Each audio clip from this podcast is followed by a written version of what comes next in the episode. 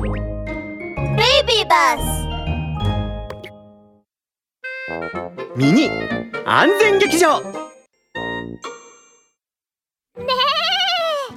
昨日は大雨だったから今日はキノコがいっぱい生えてるね。大きなキノコに小さなキノコ白いキノコに花柄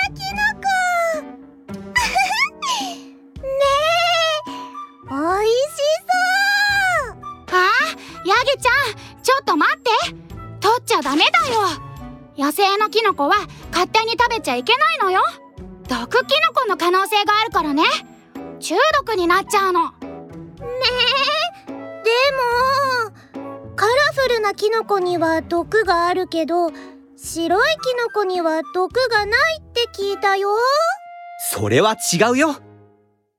ラブール警部のワンポイントアドバイス毒キノコを食べてしまうと命の危険もあるんだよ。